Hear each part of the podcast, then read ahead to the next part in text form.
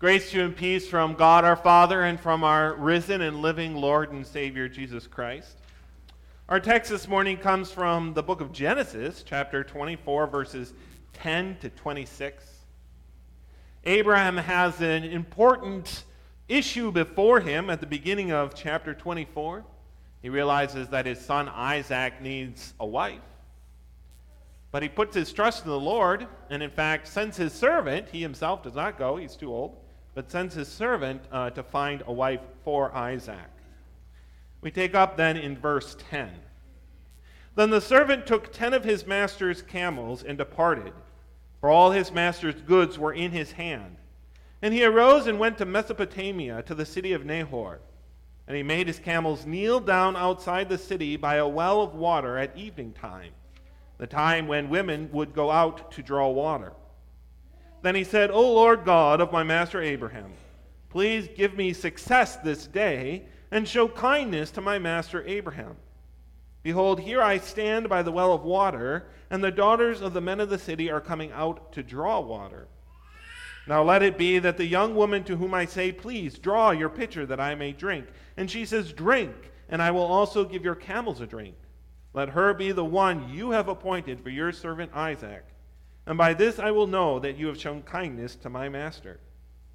And it happened before he had finished speaking that, behold, Rebekah, who was born to Bethuel, son of Milcah, the wife of Nahor, Abraham's brother, came out with her pitcher on her shoulder. Now the young woman was very beautiful to behold, a virgin. No man had known her. And she went down to the well and filled her pitcher and came up. And the servant ran to meet her and said, Please, let me drink a little water from your pitcher. So she said, Drink, my lord. Then she quickly let her pitcher down to her hand and gave him a drink. And when she had finished giving him a drink, she said, I will draw water for your camels also, until they have finished drinking. Then she quickly emptied her pitcher into the trough, ran back to the well to draw water, and drew for all his camels. And the man, wondering at her, remained silent so as to know whether the Lord had made his journey prosperous or not. So it was when the camels had finished drinking that the man took a golden nose ring weighing half a shekel and two bracelets for her wrists weighing ten shekels of gold. And he said, Whose daughter are you? Tell me, please, is there room in your father's house for us to lodge? So she said to him, I am the daughter of Bethuel, Milcah's son, whom she bore to Nahor. Moreover, she said to him, We have both straw and feed enough and room to lodge. And the man bowed down his head and worshiped the Lord. So far, the word of the Lord. Sanctify us by your truth, O Lord. Your word is truth. Amen. Because we have a tendency to fail to trust that God is in control of our lives, we end up spending many fruitless hours of our life in worry, in fear, in doubt, in anxiety, and even in guilt. We think back of things that have happened in our lives, decisions we have made, and we wonder if only I had made a different decision. We look forward to decisions we have to make today and tomorrow, and we are filled with anxiety. What is the right course, and what will the consequences of my decision be? The men, of, the men and women of faith in our text this morning show us a better way, don't they? We see here men and women who, instead of being filled with doubt over a difficult and important decision, instead they put their trust in the Lord and move forward confident that God is guiding them and that God is in control of their lives. It's really too bad that the writer to Hebrews in chapter 11, when he's listing uh, the men and the heroes of faith in the Old Testament, doesn't include Rebecca. Granted, he couldn't include everyone. But Rebecca certainly deserves to be numbered up there. Her faith is not any less than Abraham's, is it? Abraham, by faith, was called to leave his family and go to a land that he did not know, and Rebekah receives, receives the same call from God in our text. She too decides to leave all that she has to go to a land she does not know, to be married to a man she has not met. And by faith in God and by faith in his call, she not only receives the promise, but becomes a part of its fulfillment. She becomes the mother of Jacob, through whom the 12 tribes of Israel are named, and eventually the mother of the Savior himself. Rebecca shows great faith in our text. The servant of Abraham shows great faith in our text by putting that decision in the Lord's hand and trusting that this, this woman who drew water for his camels was the one whom God had appointed. But even more important than the faith of the servant and the, and the faith of Rebekah the lesson that we receive, and which we ask that the Lord would teach us to hold dearly in our hearts this morning, is that truth that God is in control. Even when we can point to human decisions and human events and say, oh, this isn't a miracle, this is simply the, the outcome of the decisions these people have made, nevertheless, God is still in control. There's so much more at stake in our text than simply a wife from Isaac. As we mentioned, this is the woman, Isaac is the promise bearer, the one who received that uh, blessing that God gave to Abraham. And the, the wife who, who is chosen for him will be a part of that, that plan of God's salvation. And never, nevertheless, no matter how important the decision is, everybody involved Abraham, the servant, Rebekah, Bethuel, Laban all put their trust in the Lord. The decisions of our lives are seldom as important to God's plan of salvation as that what we see in our text this morning. Nevertheless, the same faith the same trust that uh, this servant and Rebecca showed in the Lord, we also can have.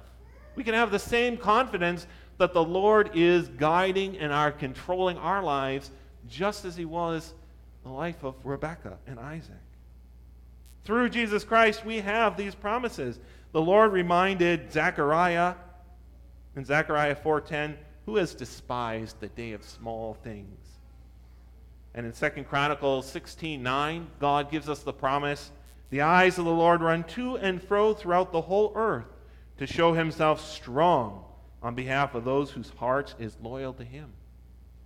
Just as God's power was present in the life of Isaac and Rebekah, so his power is present in our lives as well. In Matthew 28 20, Jesus reminds us, I am with you always, even to the end of the age. It is very evident that the end of the world has not yet come. And therefore, it is just as evident that this promise of Christ still stands and is still with us to this day, that he is present with us. By virtue of our baptism, by virtue of his cross, by virtue of his death and his blood, we have assurance that this promise is with us, that he is in control of our lives. We don't have to doubt. We can go forward with confidence in His power. Why is it then that we so often find ourselves doubting that God is in control? One of the reasons is because it is so obvious and so evident to, evident to us often of the, the human elements, the human actions and decisions which seem to be the cause and effect of all that happens in this world. Those of you who, are, who have read the, the book The Hobbit, doesn't count if you've seen the movie because the movie, the movie included this quote in it, but it, it messed it up. It, it doesn't come across the same. But in the book, right at the end, the very last dialogue that Bilbo has with Gandalf, Bilbo makes the comment, then the prophecies of the old songs have turned out to be true after a fashion. And Gandalf replies, Of course. And why should they not prove true? Surely you don't disbelieve the prophecies just because you had a hand in bringing them about yourself. You don't really suppose, do you, that all your adventures and escapes were managed by mere luck just for your sole benefit? Bilbo is looking back on the adventures he's had and he's seeing how his decisions and the decisions of the, the others that were with him in that company brought about, or seemed at least to cause, the results. He's doubting the prophecies because he sees the human element in them. Gandalf replies, Well, that's foolishness. That just because you can't see the high power at work doesn't mean it isn't there. Now, of course, The Hobbit's fiction, but God's Word is teaching us a very similar lesson in our text this morning and in many other Bible passages. That just because we see the human element and can't see the power of God is not a good reason to doubt and to disbelieve that God is really in control, that our lives are in His hands. We do have a tendency to think like Bilbo. I was there. I know what really happened. That wasn't God moving people, that was just normal human interaction. But God reassures us that He is in control. A really good example of this is the call process. God's word assures us in Matthew 18 20, for where two or three are gathered together in my name, I am there in the midst of them. That passage gives us the promise from Jesus that when the voters get together to call a pastor or a teacher or councilman or school board members, that God is working through them. That that call is not just from the congregation, but is also a divine call issued from God himself. That Jesus is there working with them. But again, we often doubt that because, especially us voters who are in the meeting, we know that we didn't hear a voice from God. We know that we didn't feel moved to vote for this man or that man. We know that often the councilmen who are elected are simply the first ones on the list.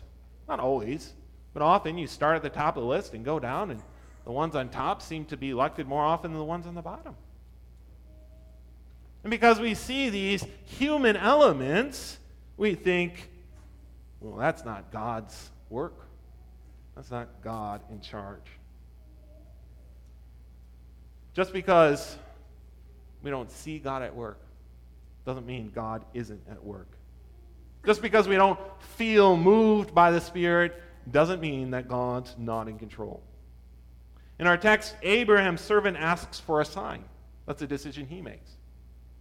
The sign is fulfilled when Rebekah chooses to offer him water and then offer to water his camels. That's a decision she makes. And then Rebekah agrees to go with him. Again, a decision she makes. And yet, despite all of these human elements involved and human decisions, it is clear that God is in control and that He is bringing the woman He has chosen to be the wife of Isaac. We also have, we also have a tendency to doubt that God's in, in control, not only because we see uh, the human element at work, but also because we see human sin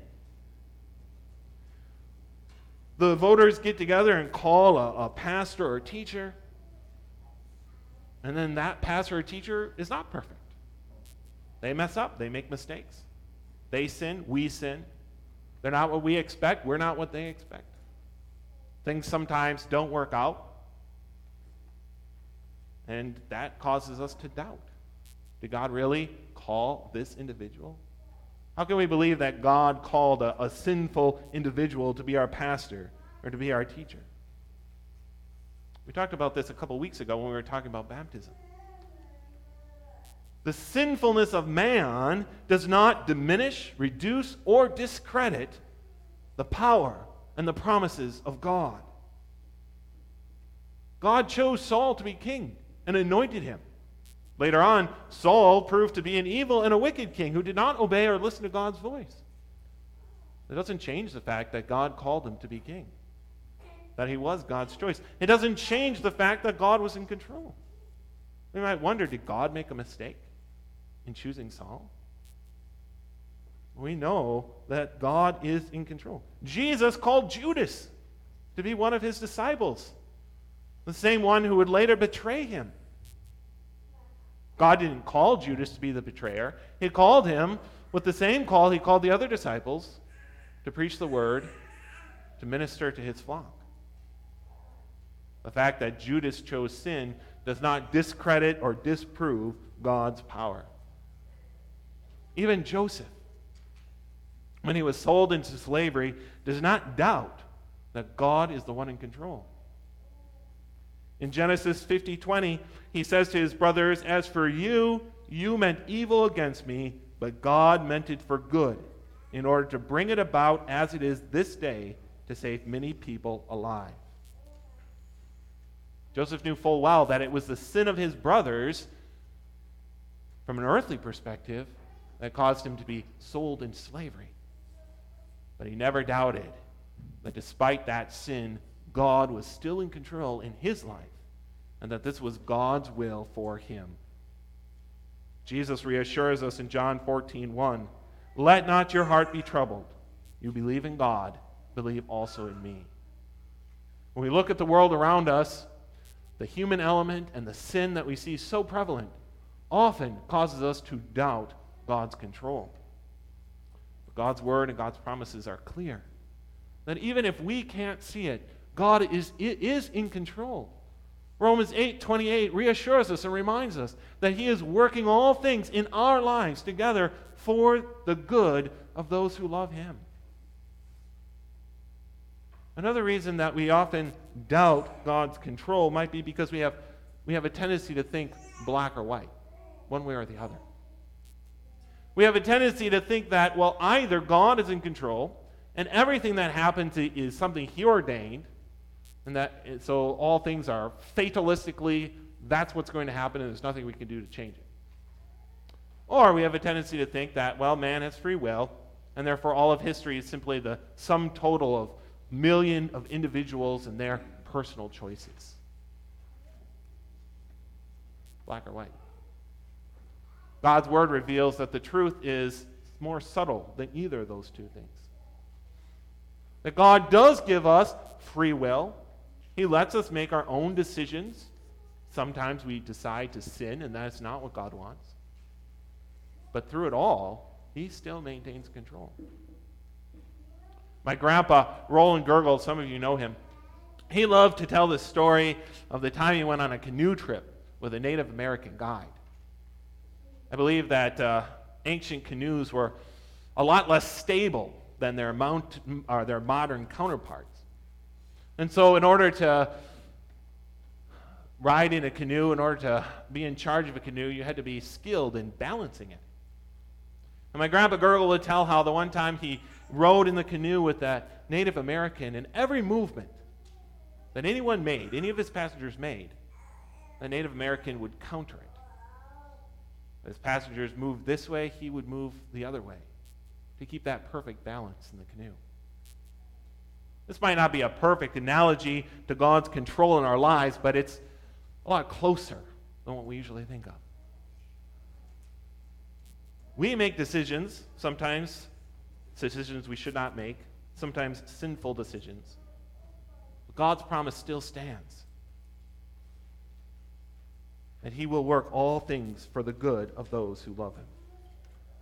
This is the confidence that we have through Christ Jesus our Savior. This is the promise that we have through our baptisms and because we have been adopted as sons of God. That even when we mess up, even when we make mistakes, God is always in control. We should learn the lesson and take the example of Abraham's servant. And when we're faced with decisions, go to the Lord in prayer, ask Him to guide us. But whether we remember to pray or not, we can live our lives with that confidence that comes from God's promises. Isaiah 46 4. Even to your old age, I am He, and even to gray hairs, I will carry you. I have made, and I will bear. Even I will carry and will deliver you. Amen.